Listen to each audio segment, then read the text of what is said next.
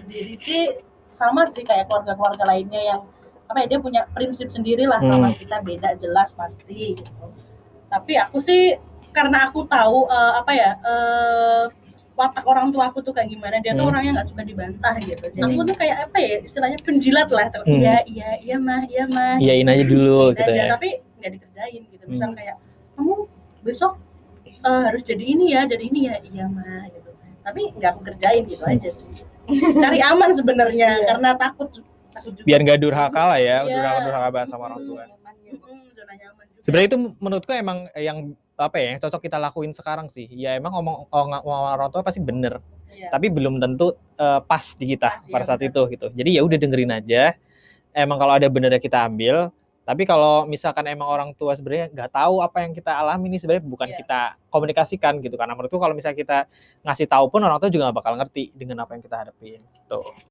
Jadi kalau misalnya kalian ditembak angka ya, ditembak pertanyaan nih, angka umur berapa, kalian tuh siap buat komitmen dengan pasangan? Asik. Kalau angka aku nggak bisa, nggak, nggak bisa, nggak bisa jawab.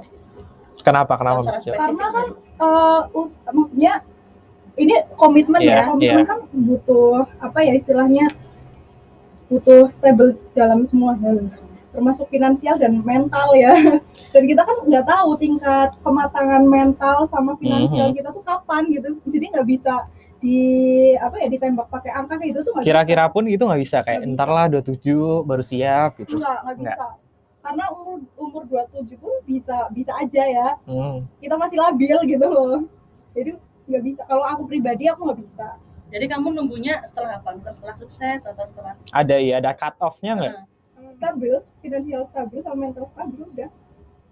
Soalnya berarti apa ya? Berarti kalau misalnya aku tangkap pun kamu itu mengharapkan apa yang ideal juga menurut kamu. Karena ideal menurut kamu adalah ya ketika aku siap nantinya, udah siap banget iya. benar-benar aku mau gitu. Iya, betul.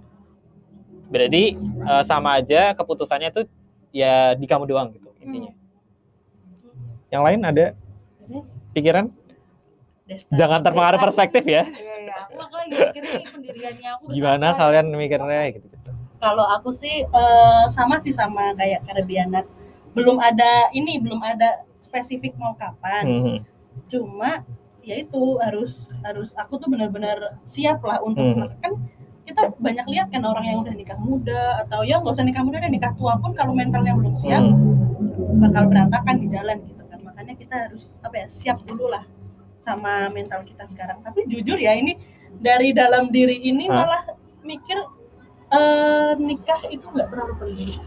Bukan hal yang necessary ya, untuk lakuin ya. Bukan berarti nggak butuh. Nah. Gimana sih tapi ya itulah nggak terlalu penting banget. Mungkin masih jadi prioritas nomor sekian lah. Iya iya. Kalau misal nanti ada yang jodohnya nah cakep kayaknya siapa yang nolak gitu ya. Gitu. Tapi belum belum mikir sampai situ. Justru malah aku mikirnya sekarang. Kalau aku nih ini jadi apa ya uh, apa sih bahan overthinking yeah. akhir-akhir ini tuh kita kan uh, menempuh pendidikan kan dari T K sampai hmm. kuliah sekarang terus nanti kita disuruh kerja yeah. kerja tuh ya berapa ya misal sampai benar-benar stabil misal tiga tahun empat tahun hmm. ya lima tahun lah ya terus habis itu kita dipaksa nikah kapan kita punya waktu buat diri kita sendiri hmm, oke okay. Iya kan justru aku malah mikir bisa nggak ya aku punya waktu benar-benar waktu buat aku uh, menyenangkan diriku sendiri. Mm-hmm. Jangan sampai nanti aku kuliah habis aku kerja, kerja kan otomatis mikirin orang tua juga, yeah. ngidupin adik-adik. Apalagi terus nikah, nikah mikirin suami, mikirin mm. anak. Kan kita nggak punya waktu buat sendiri. Jadi makanya nikah itu harus apa ya harus benar-benar siap dulu karena keinginan kita, jangan karena keadaan, keadaan lingkungan atau bahkan orang tua jangan sampai. Apalagi musim ya. Sebelum tar, sebelum melanjutkan kedua yang lain, berarti di dari dua narasumber pertama ini. Aku mau tanya dulu, kalian berarti lebih siap mental untuk diomongin orang daripada mental untuk komitmen dengan orang? Iya, karena yeah. ya kamu diomongin orang, digini-giniin, kalau kamu kuat, istilahnya kalau kamu udah siap yeah. dengan diomongin orang, berarti kan kamu ya bodo amat mm. gitu. Tapi kita mentalnya sehat, kita menghidup, yeah. kita hidup apa yang kita inginkan. Mm-hmm. Dan sampai kita, ah aku mau dengar ngomong, oh, ini ada orang ngomong, aku harus nikah umur segini, aku harus, harus udah settle umur segini, dan gini-gini, tapi kita nggak menginginkan kehidupan seperti itu buat apa? Nggak ada tujuan hidup gitu loh. Hmm. Gitu aja. Karena ya perkara nikah kalian ingin menghabiskan the rest of your life ya dengan satu orang itu aja, yeah. Gitu kan? Mm-hmm. Siap diomongin Karabianet? Siap, karena ibaratnya kan dari awal udah dibilang. Kan tetangganya katanya ini nih. Toksik banget, ya makanya kalau bisa kerjanya yang keluar aja, jangan jangan yang ada di sebatas ngerti kamu uangnya banyak udah. Iya, ya pasti orang-orang bakalan mingkem lah ya. Yang mingkem. Yang mingkem. Oke, okay, lanjut. Vanilla latte atau berulia? Kamu tadi nggak ada tambah apa? Oh ini, aku lupa. Balik ke pertanyaan lagi, ditembak ya, angka, sama. Udah ada angka atau belum? Kalau aku nggak ada sih, nggak ada kayak harus harus misalnya dua puluh tujuh tahun aku harus punya anak, harus ini. Bahkan aku mikir kayak apa ya? Kalau keluarga keluarga aku mesti menentang sih kalau aku bilang aku nggak pengen nikah, mesti kayak. Hmm. Loh, masa kayak tadi nih Mbak Desi awal mulai apa? Yang mana? Kan dia ngomong, tuh tuh apa kamu nih punya anak oh, iya? Gitu-gitu loh di depan Mbak. Gue terus Mbak ngomong enggak lah nanti aja, nanti aja aku biar aku. Terus aku ngomong enggak lah enggak kepikiran bernikah. Loh, masa kepikiran langsung berdatang yeah. Keluar aku udah malas banget lah. Ya itu pikiran orang-orang tua pasti. Birulia. Apa yang terus aku seorang harus aku omongin sudah terwakilkan semua, aku nggak ada nambahin apa. Setuju nih. Iya emang. Berarti emang kalian ini nggak ada gak angka, ya. Matokin angka gak, untuk kapan? Gak, nah. Atau setidaknya gini deh, angka pikiran. Ketika kalian udah mikirin tentang asmara deh nantinya. Buat aku, ya ibarat itu kan pencarian juga kan. Nggak iya. Kalian ujuk-ujuk cowok datang iya, gitu iya, kan, nggak iya. Kan. Tapi ketika kalian udah ya mulai mungkin mulai flirting-flirting boleh deh ke orang. Justru gitu sampai kan. Sekarang. Nah, jadi gini nih, kalau flirting flirting iya, tapi kalau di flirting balik kabur. Kita ya kalau lihat orang mesra kan kalau orang lain wah, uh, gitu. Bahkan mikirin kalau misalnya mikirin kita mau berpikiran tentang nikah, aku aku enggak tahu ya, aku enggak pernah mikirin. Ya kita selama berapa tahun kenal, kita enggak pernah tuh kayaknya ngomongin cinta-cinta gitu. Enggak ya pernah. Kadang kan beberapa gerombolan cewek kayak kalau ketemu ketemu ngobrolnya cowok ini ini ada yang ini nih gitu-gitu ya. Itu kayak enggak pernah. Emang kita juga entah kita emang enggak punya teman. Kayaknya. Kayaknya emang kita. Nah, makanya kita tuh pernah berpikir kalau kalau kalau ngomong nikah kan terlalu jauh hmm. Dari yang naksir aja. Hmm. Kita tuh selalu merasa kalau kita tuh enggak dianggap sama cowok. Oh, enggak dianggap perempuan, enggak dianggap perempuan, enggak dianggap kayak ih kamu tuh menarik, menarik nggak pernah ya, ya, sama sekali. Ya nggak tahu, ya nggak tahu sih. Jadi cuma kita, kita di, di dalam diri kayak ah emang aku nggak menarik. Iya. Jadi sebenarnya sih jelek ya. Iya kayak bikin bikin insecure terus iya. Jadinya. Tapi aku sudah nyaman dengan keinsecurean itu ya. Jadi ya udah nggak pernah overthink tentang dia. Ya bukan yang overthink mungkin pernah ya satu dua kali, tapi nggak yang terlalu mikir banget gitu. Iko dia nggak mau ya, aku gini-gini itu enggak. Oh mungkin ini uh, tadi aku kayak kan tadi dasar kan. Iya, nggak punya apa namanya apa tadi kamu nembak uh, umur kan uh, nggak punya patokan gitu ya karena kita tuh semua jomblo jadi kita nggak ada patokan sebenarnya di antara kita punya pacar nih masa iya orang pacaran nggak bahasin nikah hmm. Otomatis kan bahasin otomatis kita jadi mikir dan kita nggak pernah di, dihadapkan dengan pertanyaan jadi itu. Balik ke circle lagi ya, ya nggak juga jadi nyalahin circle nggak juga maksudnya kayak ya emang ya Mbak kalau sebenarnya punya pacar ya oke okay sih itu pacaran yeah, aja maksudnya yeah, kayak yeah. Emang kita tuh nggak ada nggak ada yeah, pacar yeah. Jadi nggak ada punya planning oh iya ya kita harus masa iya pacaran doang ya kali kan pacaran yeah, ada tujuannya kan iya terus ya itu karena ya nggak ada bahasa kita juga nggak pernah bahas nikah karena otomatis kita nggak punya pikiran tapi kalau kriteria atau tipe deh yang kalian suka pasti ada dong masing-masing ya ada lah ya ada lah ya kan lah kali gimana sih lo nggak ada ada N C T dua puluh iya data kita harus kita iya yang maksudnya yang tipe yang benar-benar ya realistis tapi kalian mikir juga gak sih kalau misalkan di antara kalian berempat ini tiba-tiba jeder ada satu nih yang tiba-tiba punya gitu kalian akan ke-trigger gak sih gitu kan kalian nih gampang ini kan gampang terpengaruh satu sama lain kan nah itu kalau tiba-tiba ada satu muncul nih meletek deh satu bertelur gitu kalau masalah itu tuh kita hebatnya tuh kita enggak gitu bertahan defense malahan kita tuh kayak malah menjadi hal yang anomali ya bener-bener anomali di antara kalian. Punya mantan, punya mantan jadi mantannya nggak sengaja. Oh my god, sumpah. Lanjut. Bolehkah kita potong saja pencitraan? Kalau kita ini tahu semua orang yang punya pacar, ibarat kita tuh tahu loh kalau punya pacar tuh kita rasanya kayak gini terus. Oh iya benar terus terus kalau misalkan mau nikah juga kita kan istilahnya proses pengenalannya udah udah inilah ya, udah lama, jadi kita kayak tahu tahu ya seluk-beluknya gitu. Ya ibaratnya kayak. Tapi kan mungkin bisa juga baiknya dari pacaran tuh ketika kalian eh, ya kalian udah punya tipe nih. Ketika kalian ketemu dengan tipe yang kalian uh, benar-benar emang impikan gitu ya. Belum tentu emang yang kalian impikan itu kan beneran tipe kalian gitu. Bisa jadi oh berarti tipe aku nggak kayak gini nih, karena ketika udah nyobain pacaran sama yang tipe kayak gini tuh nggak nggak cocok gitu ternyata gitu kan. Sebenarnya itu ada sisi positifnya juga dari situ. Ibaratnya kalian selektif sama tipe kalian juga sendiri gitu. Setuju nggak? Bisa nggak setuju sih? Bisa. Tapi aku tuh kadang ngerasa aku tuh mikirin tipe, enggak sih, bukan mikirin tipe, gak mikirin cowok terlalu tinggi sampai gak mikir muka aku atau kayak benda sadar diri gimana ya. Gitu kayak ya kadang tuh kayak sadar dong, tapi kan ya, juga terang. Jadi pacuan, tapi nggak juga, tapi kayak misalnya nih ya aku picky about men, tapi men tidak memikirkan kepikiran mainnya gitu ya, ini pantas nggak nih muka begini dapat main kayak gitu tuh pantas. Oke lanjut ya, kalau misalnya asrama asmara ini pasti bahas bahasannya itu pasti panjang banget ya. Kita lanjut ke hubungan pertemanan deh. Kalau di masa-masa quarter life crisis ini tuh sebenarnya hubungan pertemanan apa sih yang kira-kira bisa bisa jadi toksik atau bisa jadi mendukung? Nah ini kita toksik atau mendukung kita? Kira-kira pendapatan kalian tuh pendapat kalian kayak gimana tentang hubungan pertemanan? Tuh, kalau ini aku kasih perspektifku sendiri ya. Kalau menurutku di masa-masa quarter life crisis ini, menurutku ini uh, kita tuh jadi single fighter, di mana ya emang ya pasti kalian pun isi kepalanya beda-beda nih, impiannya beda-beda gitu, lingkungannya beda-beda, dari keluarga yang beda-beda juga. Kita tumbuh di keluarga yang beda pasti punya perspektif yang beda juga. Jadi kalau misalkan kita dihadapkan dengan quarter life crisis, yaitu adalah quarter life crisis masing-masing individu, gitu. Nggak bisa disamaratakan atau kita pengen, kan kadang kalau misalkan kita lagi galau nih butuhnya adalah orang lain ngertiin kita, iya, paham nggak ya kan? Iya, ya, istilah bisa dengerin atau bisa ngertiin lah aku lagi kayak gini, kamu jangan nuntut ini ini atau kayak gimana gitu kan.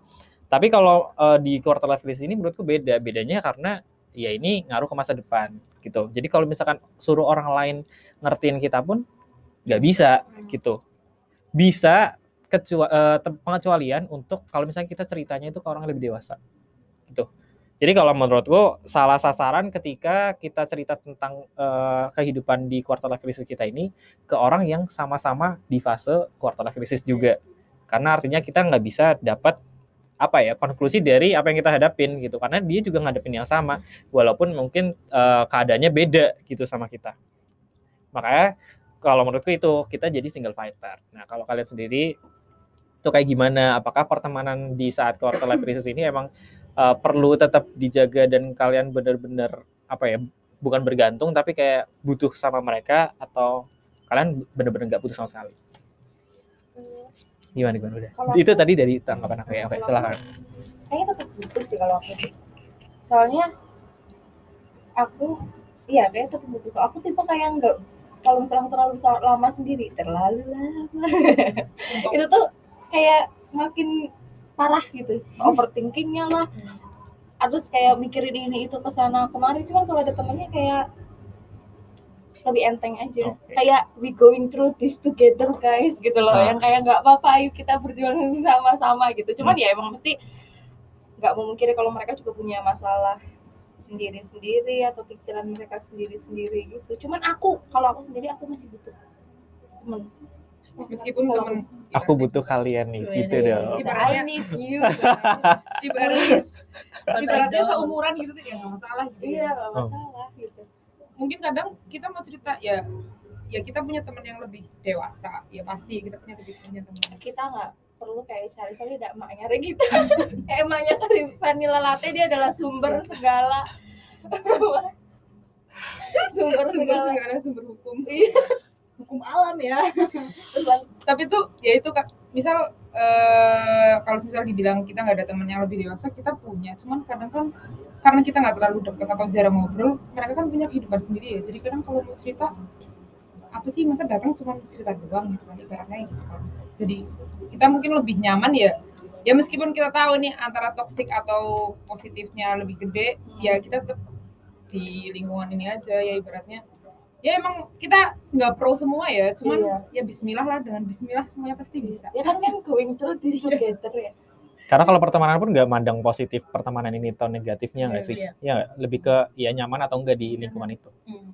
Iya hmm. berarti eh, terus takutnya kayak ya itu karena orang dewasa kan kita nggak pernah tahu urusannya ya. Hmm. Jadi takutnya gini loh, takutnya gini, ah kamu tahu apa kan? Iya. Kayak jawabannya nggak sesuai yang awal kita harapkan gitu ya. Kalau sebenarnya kalau sama iya, iya, iya itu, akhirnya menangis sih masalah bersama. Emang gak ada ini, cuma ada solusinya. Oke oke. Merasa oke, alis bel. Ada pendapat lagi? Pada kalau aku, aku ada di posisi netral ya. Pertama aku setuju sama single fighter. Hmm. Karena apa ya, kita kan punya masalah sendiri-sendiri. Kita kan ya seperti yang tadi dibilang siapa bilang, kita tuh punya kepala sendiri-sendiri, kita punya pola pikir sendiri-sendiri. Walaupun kita berteman berempat ini, cuma nggak mesti kita tuh berempat ini punya prinsip yang sama hmm. gitu. Jadi kalau menurut aku, teman itu tetap perlu, tetap perlu kalau kita lagi ya kayak sharing-sharing gini, cuma aku nggak terlalu apa ya, keputusannya tetap sendiri, keputusan tetap sendiri. Dan aku dan kayak misal nih contoh contoh kasusnya nih, misal kayak um, ini misal kayak ada apa ya, dia sukses nih terhadap hmm. apa sukses lulus duluan, uh, dapat kerjaan yang enak. Kan kalau di pertemanan yang menurutku agak toksik, ih kok Indah bisa lulus hmm. dulu, malah malah jadinya tuh kita hmm. apa ya, iri jadinya, iri gitu, bukan ikut seneng ya. hmm. Kalau aku mah enggak, ya udah itu mah Temen hidup aku, dia hidupnya dia. Terus uh, misal kayak teman aku kena masalah uh, dan ini jeleknya aku sih jeleknya aku kadang aku suka cuek hmm. karena iya ya, kalau cueknya aku tuh kadang misal nih ya Indah lagi nih misal punya masalah dia lagi ngeluh-ngeluh di tweet nih, aduh kenapa sih keluarga aku begini begini begini. Aku suka nggak mau nimpalin gitu ah. karena aku takut aku salah ngomong atau ah. gimana. Mending yaudahlah dia, dia urus hidupnya sendiri. Tapi kalau dia misal nanti curhat sama aku ya boleh, nggak apa-apa. Cuma kalau dia lagi begitu lagi, kita nggak tahu dia lagi butuh disemangatin atau enggak, uh, dia lagi apalah gitu kan. Kita jadi aku tuh disini, ini ini uh, kesimpulannya aku tuh netral. Hmm. Jadi aku nggak terlalu menganggap teman itu sepenting itu, ya. Tapi aku juga nggak menganggap teman itu nggak penting. Hmm. Paham nggak sih maksudnya yeah. gitu? Paham kan? Hmm. Itulah dia begitu. Uh, kalau aku berkesimpulan dari Destan pun, uh, kalau mungkin dari perspektif dia adalah dia nggak mengharapkan feedback yeah. juga. Dan dia juga mengharapkan orang lain tuh jangan, jangan berekspektasi lebih dari ya, tentang dia. Ya ini menurutku ya itu yang disebut netral, benar-benar netral ya, gitu loh. Tapi mungkin ada orang lain juga kan uh, salahnya adalah dia berekspektasi terhadap orang lain, tapi uh, kepedulian terhadap orang lain malah justru nggak ya. nggak sama dengan apa yang dia ekspektasikan. Ya, gitu kan. Itu malah justru nuntut ya. Jadinya. Tadi kan yang seperti dibilang Birulia, misalnya dia terlalu mengandalkan teman kan, mm-hmm. kayak iya aku lagi sedih gini kok temanku pada kemana nggak hmm. ada nganu. Kalau aku nggak hmm. ya kalau aku sedih ya ini masalahku yeah, aku bener. Tapi kalau correction ya ya correction hmm. hmm. oke okay, ada ada kontra ada kontra di sini correction oh, okay. Kan katanya aku kalau sedih harus ada teman, enggak sebenarnya cuman kayak eh, gimana ya? Kalau begini ya nggak dipungkiri butuh bener, gitu ya nggak oh ya butuh cuman gitu, aku nggak ya. yang nggak nggak yang harap banget nyari nyari kalian hmm. gitu nggak sih. Justru kalau kesedihan atau perasaan yang lebih personal tuh justru kita nggak, aku nggak iya, jadi ada ya, ya ada. Justru yang umum nggak sih kita tuh, uh, iya, iya, yang iya. kita kita tahu kalau iya. dia juga ngerasain yeah. gitu kan, berbagi kalau kesan nggak sih yeah. lebih ke itu. Iya nah, berarti kalau, kalau itu aku setuju sih. Iya jadi aku nggak, temen masih tetap butuh buat sharing-sharing doang sebenarnya. Cuman kalau misalkan masalah kayak uh, sedih, bingung sendiri gitu.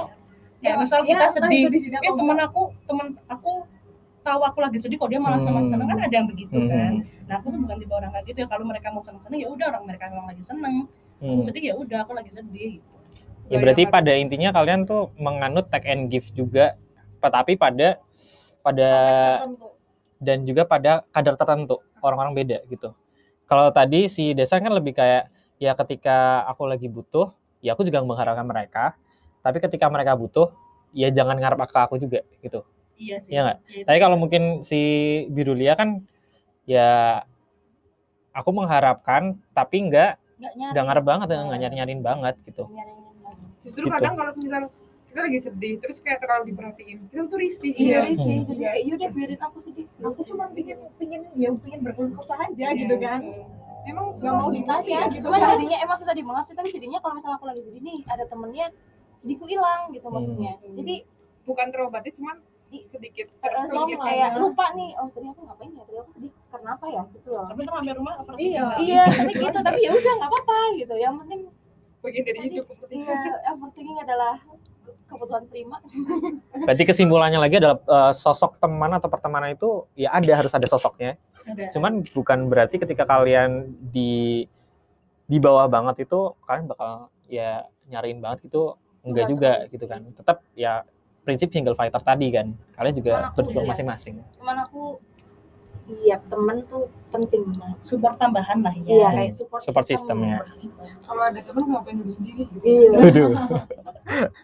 Atau sebaliknya bisa jadi kalau bisa sendiri, kalau bisa temen ya kan. Oke, aku timpal lagi nih, ada isu, bukan isu juga sih, masih berhubungan dengan K L C juga, tapi ini dihubungkan dengan religiusitas. Ya, jadi ada penelitian dari Hawari tahun sembilan belas sembilan puluh tujuh itu, dia punya pendapat kalau seseorang yang memiliki pedoman hidup dan daya tahan yang baik ketika menghadapi masalah disebabkan karena kokohnya religiusitas yang dimiliki. Ya. Terus ada hmm, pendapat lagi kalau tingkat religiusitas yang baik dianggap lebih tangguh dan mapan ketika mengalami kebimbangan atau merasa tertekan atas hal-hal atau kejadian yang tidak dapat dikendalikan, mampu mengelola stres dan dapat menurunkan kecemasan.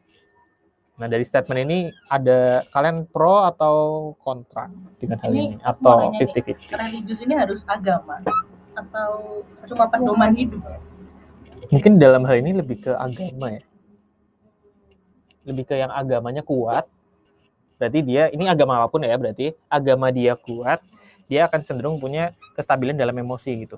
Kalau misal dia, bukan gak beragama sih, gak percaya mm-hmm. sama agama, cuma dia punya pedoman hidup. Seenggaknya tuh punya pegangan. Pegangan. Tapi gak selalu tentang Tuhan. Ya. Itu gimana? E, beda sih, kalau menurutku itu beda case-nya. Karena kalau ibaratkan kita beragama, artinya kita ada sosok kan, ibaratnya ada sosok kita tempat bergantung, tempat kita kembali. Sedangkan kalau pedoman itu kan sebenarnya apa yang diyakini aja gitu. Jadi orang beragama pun punya keyakinan-keyakinan, mungkin dia yakin kalau gini-gini-gini yang belum tentu juga berpengaruh, uh, maksudnya ber ini langsung ber apa ya berhubungan langsung dengan Tuhannya. Kan bisa jadi kayak gitu. Jadi menurutku beda sih. Dalam hal ini religius itu adalah ada sosok berupa Tuhan kita atau Tuhan siapapun itu di agama itu yang dia yakini benar-benar, dan itu jadi Uh, ibaratnya apa ya pegangan dia buat ketika dia menghadapi masalah gitu. Dan itu akan lebih kokoh ya kalau misalkan di pendapat ini. Nah, menurut kalian gimana? Menurut kalian kalian pro dengan pendapat ini atau enggak? Pro atau enggak juga sih gitu. Enggak juga kok gitu. Atau gimana? Ya bisa jadi based on kalian, pengamatan kalian ya, enggak mesti apa yang kalian alamin gitu. Bisa jadi pengamatan kalian kalau orang lebih religius tuh dia kok hidupnya kayak lebih tenang-tenang aja ya, kayak hidupnya kayak nggak ada tanpa beban gitu, atau hidupnya santai-santai aja. Kalau aku nggak sih, nggak setuju. Nggak setuju. Ya. Karena aku sendiri tidak religius. Berarti karena mendukung diriku. Iya, karena aku tidak religius. Terus aku juga sering lihat orang yang ini, salah satu contoh kasus juga, eh, gak usah sebutin lah siapa, itu ada yang orang yang aku kenal dia itu religius banget. Setiap hari dia beribadah, hmm. maunya dia tahulah masalah agama-agama begitu. Cuma dia setiap hari overthinking, justru malah jatuhnya ke negative thinking. Hmm. Terus ya aku dari dari itu apa case itu aku mikir lo orang yang religius aja dia bisa gitu loh apa hmm. overthinking gitu yeah. loh. Berarti kan sebenarnya menurut aku agama itu nggak sepenting gitu, bukan nggak sepenting sih. Tidak seberpengaruh itu ya. ya. Benar gitu. Nggak sesakral itu buat hmm. ke kejiwaan gitu sih. Sekalian ini sih, ya aku setuju juga sama Tiffan. Ini hubungannya ke K L C ini ya, Quarter Life Crisis ini. Iya. Ya mungkin gitu. Terus mungkin juga ya emang semua tergantung orang ya. Kadang uh, misal ya emang kita enggak pernah kita kan hanya menilai dari penampilan doang. Yeah. Terus mungkin emang dia rajin ibadah, cuman hatinya masih kayak lain kan bisa. Iya. Hmm. Terus ya hmm, emang semua balik ke diri sendiri ya sebenarnya ya. Kalau misal misal dibilang dia religius tapi banyak hal yang dia langgar, ya kan itu lah sama aja lah ya. Jadi ya, emang semua balik ke diri sendiri sih. Karena sama, karena apa ya? Mungkin karena kereligiusan itu udah udah menurutku udah privasi banget ya. Karena itu kan hubungan seseorang sama Tuhannya dia gitu. Jadi hmm. kita pun nggak berhak buat. Ya emang kalau misal orang religius terlihat bahagia dan ya hidupnya lebih tenang, ya mungkin itu emang yang udah tingkatan religiusnya dia udah bagus banget dan emang dia berarti khusyuk dalam ibadahnya dia ya, gitu. Dan dia mungkin sudah menganggap Allah ya ya Tuhan itu ya yang memandu hidup dia gitu loh. Kalau kita kan kadang masih goyah-goyah ya, ya ya aku nggak tahu ya maksudnya ya, kalian nggak tahu ya, cuman kan seperti yang tadi sudah disinggung di awal ya, pernah kepikiran untuk keluar dari suatu agama karena ya dipengaruhi sama yang ya mungkin bisa dibilang orang awam pasti bilangnya oh kamu kurang religius lah inilah itulah, cuman kan kita nggak tahu apa yang ada di kepala dia sampai dia kepikiran buat keluar dari satu satu agama itu gitu. Jadi itu dari aku. Nah kalau dari aku sendiri mungkin kita balik lagi ke tadi yang awal banget ya, kalau Q L C ini adalah kita mempertanyakan tentang kebahagiaan kita gitu, intinya adalah bagaimana kita menuju ke kebahagiaan individu kita gitu ya. Jadi kalau menurutku dihubungkan ke agama pun ya emang belum tentu juga, tergantung dari definisi bahagia orang masing-masing kan. Kalau misalkan orang bahagia ketika dia religius ya ya udah berarti itu akan works gitu ya, akan membantu di masa ketika dia menghadapi Q L C ini. Tapi ketika orang itu dia uh, beranggapan kalau misalkan bahagianya bukan dengan cara religius dia udah bahagia ya berarti ya ya udah aja gitu, keep going gitu loh, nggak harus menjadi religius dulu baru dia bisa menghadapi Q L C, quarter life crisis itu. Nah, ada fakta lagi, kalau religiusitas itu berperan dari penelitian itu ya. Religiusitas itu berperan bagi individu di dalam menghadapi masa quarter life crisis. Nah, pengaruhnya ini sebesar tiga koma empat persen. Sedangkan sisanya sembilan puluh enam koma enam persen itu uh, pengaruhnya di luar, yaitu bisa dari faktor internal, personality gitu ya, dan eksternalnya seperti pengalaman pribadi, moral, faktor emosi, afeksi dan lain sebagainya, intelektual bahkan. Oke. Nah, pun dari fakta ini berarti ya religiusitas itu hanya pengaruh cuma tiga koma empat persen. sembilan puluh enam persennya bisa dari faktor internal dan eksternal. Tuh. Jadi ya sebenarnya uh, emang nggak nggak terlalu berpengaruh, mungkin bisa berpengaruh untuk orang-orang tertentu yang dia menganut kalau dengan religius itu dia bisa mendapatkan kebahagiaan yang H Q Q. H Q Q itu di atas hakiki. Lanjut lagi ke ini isu yang agak tadi udah disentil sedikit sama Destan ya, tentang Q L C ini bagaimana, apakah kalian setuju Q L C ini bisa memicu stres dan berakhir dengan bunuh diri, ataukah ya Q L C ini sebenarnya ya ini sebenarnya kayak fase kalian puberti aja sih gitu, yang ya semua bakal mengalamin, semua bakal ngelewatin, dan kalau bisa sampai bunuh diri itu sebenarnya anomali. Tuh. Mungkin ada faktor lain yang bukan Q L C sebenarnya. Menurut kalian eh, gimana nih pendapat ini tentang ini? Apakah kalian setuju Q L C ini bisa ujungnya adalah ke suicide atau enggak, itu lebay? Menurutku tergantung sama bagaimana dia menyikapi. Sebenarnya semua juga balik ke jadi poin-poin yang sebelumnya. Iya, yang sebelumnya. Faktor-faktor di belakangnya berarti bisa jadi salah satu faktor ya, mendorong iya depresi. Mungkin bisa jadi kayak bisa sebenarnya kan ya kita nggak bisa hidup sendirian gitu kan. Hmm. Ada teman aja buat ngomong jangan. Dia udah bisa, dia punya teman. Hmm. Misal dia nih mau mau bunuh diri, dia punya teman yang selama ini dengerin, tapi dia udah capek dengerin keluh kesahnya. Sedangkan dia, tadi kan ada religius juga, hmm. dia nggak punya pegangan hidup juga. Dia pasti akan melakukan itu, kan dia udah merasa, untuk apa aku hidup? Mati juga buat apa juga, jadi mending dia udah mati aja. Ya meskipun ya kita nggak pernah tahu ya, mati itu rasanya gimana. Hmm. Akhirnya, atau kalian pernah ngalamin nih teman yang dia itu bisa krisis kepribadian juga gitu ya, atau gimana, tuh sampai dia ada pemikiran buat uh, bunuh diri, atau gimana gitu. Berkaitan juga dengan tadi ya, ada faktor-faktor kayak misalkan ibaratnya kalian ke, atau teman kalian tuh gagal dalam asmara gitu kan, ada orang yang lebay kan bisa sampai ada, ya, kayak gitu kan, seolah aku tidak bisa hidup tanpa dia. Iya, gitu. Tapi itu lebay banget sih, itu lebay banget sih. Kita kalau soal pacaran asmara yang sebegitunya, ih apa ya, kayak najis gitu, najis. Ya, ya, ya. Karena kita nggak relate coy. Benar-benar. Kita belum tahu sih. Soalnya kita nih judging so hard tapi belum pernah ngalamin tuh. Justru karena kita nggak belum pernah mengalami jadi kita bisa ngomong. Nah, ada fakta juga bahwa kalau ya ini kalau misal di umur dua puluh tahunan itu kan adalah krisis uh, quarter life crisis ya tadi sebutan istilahnya. Nah, sebenarnya juga nanti di sekitar umur tiga puluhan ke empat puluh itu adalah disebutnya istilahnya adalah krisis dewasa madya. Jadi kalau dua puluhan itu disebut krisis dewasa awal, tiga puluhan ke empat puluh tuh krisis dewasa madya. Nah, mungkin kalau tadi aku rangkum dari sebelumnya juga kalian memilih untuk enggak terlalu mikirin tentang uh, kehidupan dengan nanti pasangan di umur sekarang ya. Sekarang kan berarti pikirannya lebih ke karir, karir nih, ya kan? Berarti ini adalah krisis dewasa awal kalian adalah untuk persoalan karir aja. Tuh. Iya. Sedangkan tiga puluhan tahun nanti mungkin adalah krisis dewasa madya yang kalian pikirin adalah tentang kehidupan kalian dengan ya siapa nanti orang yang akan menemani kalian sampai tua nanti. Bisa jadi ya? Berarti setuju ya tentang adanya dua istilah krisis ini? Setuju. Ini balik lagi ke yang awal juga tadi sih tentang eh, apa ya pemicunya juga dari Q L C ini adalah sosial media. Nah kalau bagi kalian tuh sosial media di saat Q L C ini emangkah pengaruhnya itu negatif atau ke positif sih? Atau itu depends on pribadinya juga? Depends. Menurut depends. Gimana? Always eh depends. Kalau misalkan aku kalau di Instagram kalau aku, hmm.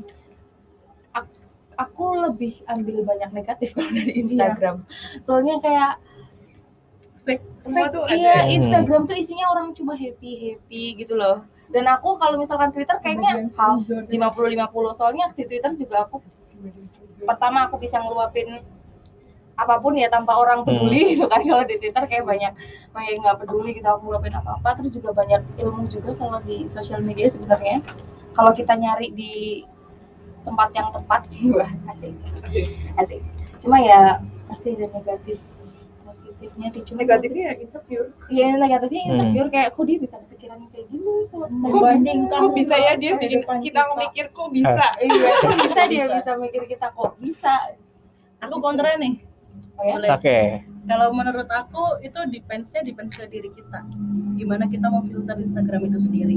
Gimana misalnya di Instagram siapa aja yang aku follow, hmm. siapa aja yang ya ya gitulah siapa kalau di Instagram siapa aja yang aku follow, di Twitter siapa yang aku follow, di Facebook siapa yang aku diajak berteman hmm. gitu kan itu depend dengan diri kita sendiri.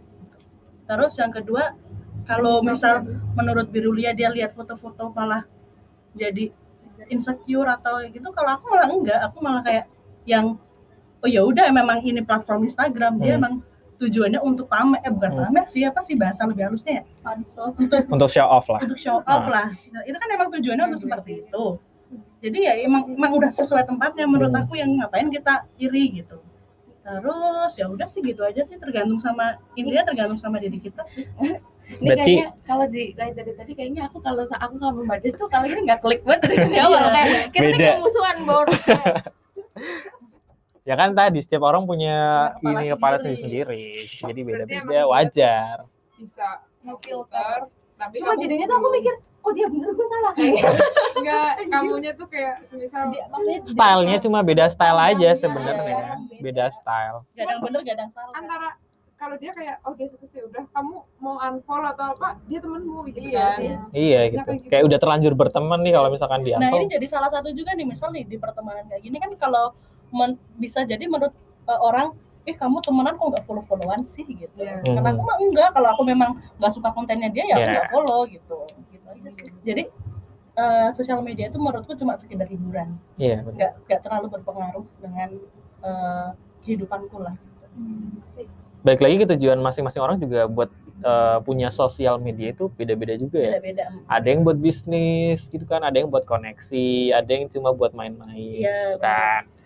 Jadi balik lagi gitu. Mungkin yang perlu ditekanin adalah ya kita ingat lagi nih tujuan kita main sosial media itu apa gitu ya kan. Kalau misalkan kita justru mendapat negatifnya ya sebenarnya buat apa juga gitu. Atau kalau misalkan kita bisa cegah negatifnya pun ya itu bakal lebih bagus gitu. Misalkan tadi ngefilterin nih teman-teman yang kira-kira nggak toksik gitu. Karena yeah. kalau misalkan teman-temannya banyak yang toksik, malah justru ngaruh ke kita yang jadi insecure. Hmm, terus uh, dari pembahasan tadi semuanya, menurut kalian tuh gimana sih cara ngatasin ketika ini untuk orang-orang atau untuk diri kita sendiri ya, buat reminder juga, gimana cara mengatasi atau bagaimana cara terbaik sih buat menghadapi masa-masa quarter life crisis ini?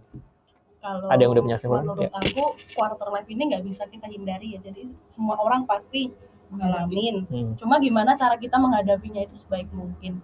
Ya kalau aku sih simple, just move on gitu. Ya misal kayak Uh, punya pikiran tentang bingung besok mau kerja apa, besok mau jadi apa, itu ya itu wajar, nggak usah kamu hindarin, nggak usah kamu apa ya jauhin lah, emang itu uh, udah proses. proses emang ya terjadi, jadi ya simpel aja, ya udah kita jalanin apa yang ada, uh, hadapin apa yang ada di depan kita itu supaya apa ya uh, masa depan yang kita apa ya yang kita dapetin besok itu at least nggak seburuk yang kita bay- yang mm-hmm. akan kita bayangkan. Iya. Yeah. Sama sih kayak lebih let it flow nggak sih? Maksudnya kalaupun kita nunda pun percuma, ujung-ujungnya mm. bakal ketemu lagi kan. Yeah. Jadi lebih baik kita hadapin aja. Ya. Uh, kita harus menghadapi dan dan jangan terlalu berekspektasi yeah. apa-apa gitulah. Takutnya ya, nah, ya banget iya. Nah, udah-udah kita lagi di di fase ini kita ekspektasinya terlalu tinggi, entah itu ya apa itu ya angin harap mungkin kayak lambene coy ya ngerti bok ya ngerti lah ya paham omonganku lah apa-apa dulu nikmatin aja nikmatin aja udah. Oke, mungkin kalau misalkan uh, itu pendapat dari kalian ada uh, mungkin yang lebih apa ya lebih konkret lagi, mungkin bisa dengan cara mungkin kita lebih ngenalin diri kita sendiri gitu ya, definisiin lagi bahagianya kita tuh apa gitu, kedepannya tuh emang kita mau apa, karena ya ini kan soal teman lagi kan hmm. ya meskipun kita sering sama teman ya bareng kayak gini, kita pasti kadang nggak tahu keinginan kita apa hmm. yang benar-benar nggak mengenali diri hmm. sendiri gitu loh, kadang kita malah justru lebih mengenali orang lain orang lain ketimbang diri sendiri kan. Ya mungkin dengan adanya ini, fase ini, kita jadi tahu loh. Makin kenal diri sendiri gitu ya. Dan semua itu bisa di, itu dengan cara ngomong sendiri di motor. Ya, ngomong sendiri bersama angin ya, bersama angin. Hujan. Dan mungkin selanjutnya juga eh, pertemanan itu juga perlu ya. Buat kita jadi nggak menutup diri sama diri kita. Biar kita ya ter, ada orang untuk gimana kita terbuka kan, karena emang kalau misalnya kita punya beban pun kan kalau disimpan sendiri ntar bisa jadi bom waktu yang uh, suatu saat bisa meledak juga gitu kan, dan itu kita nggak tahu meledaknya tuh kayak gimana caranya gitu kan. Terus juga dari sosial media itu mungkin harus di bukan dibatasin, tapi mungkin lebih kita yang ngatur-ngatur apa ya ngatur-ngatur kita dalam bersosial media lah, biar kita stop nih membanding-bandingkan diri kita sama orang lain gitu kan, karena balik lagi tadi definisi bahagia itu masing-masing orang tuh uh, beda. Dan uh, pelajaran yang terakhir itu adalah kalau krisis quarter life crisis ini emang gak bakal berlangsung lama atau selamanya gitu kan, ini cuma fase salah satu fase dalam hidup kita yang ya emang harus kita jalanin gitu, yang harus kita hadepin gitu, karena semua orang tuh pun pasti ngalamin gitu ya kan. Ya ngalaminnya pun ya pasti orang setiap orang juga beda-beda, bisa lama, bisa sebentar, bisa berat, bisa gampang-gampang aja. Mungkin kalau misalnya anak konglomerat yang udah lahir dalam keluarga kaya mungkin nggak bakal nggak bakal mikir berat-berat buat masa depannya dia mau jadi apa gitu ya. Cuman kalau dia nggak jadi apa-apa jadi pikiran. Iya, kalau nggak jadi apa-apa itu yang jadi pikiran dia. Tapi gitu. Kan ada saham. Oh, iya. Saham. Karena ada perusahaan, iya. Ada P T. Tapi tetap aja itu pun juga namanya tanggung jawab, pasti kan uh, ada beban di situ. Emang sebagai single fighter, tapi teman-teman itu bisa jadi support system. Ya jadi bukan manfaatkan teman ya, tapi teman yang ada ya jadikanlah mereka support system buat kalian, emang bisa kalau bisa maju bareng gitu ya. Atau melewati ini memang bareng-bareng gitu. Karena eh, tadi masing-masing orang punya definisi kebahagiaan dan kesuksesan di masa depannya itu beda-beda gitu. Dan ya pasti kita mendefinisikan untuk diri kita sendiri juga sesuai dengan apa yang kita mampu juga untuk wujudinnya gitu. Bukan berarti muluk-muluk itu adalah yang terbaik buat kita, tapi ya yang sesuai lah sama standarnya kita masing-masing, kita yang tentuin. Oke, makasih buat uh, Sobat Anomali semua, dan makasih buat teman-teman Birulia.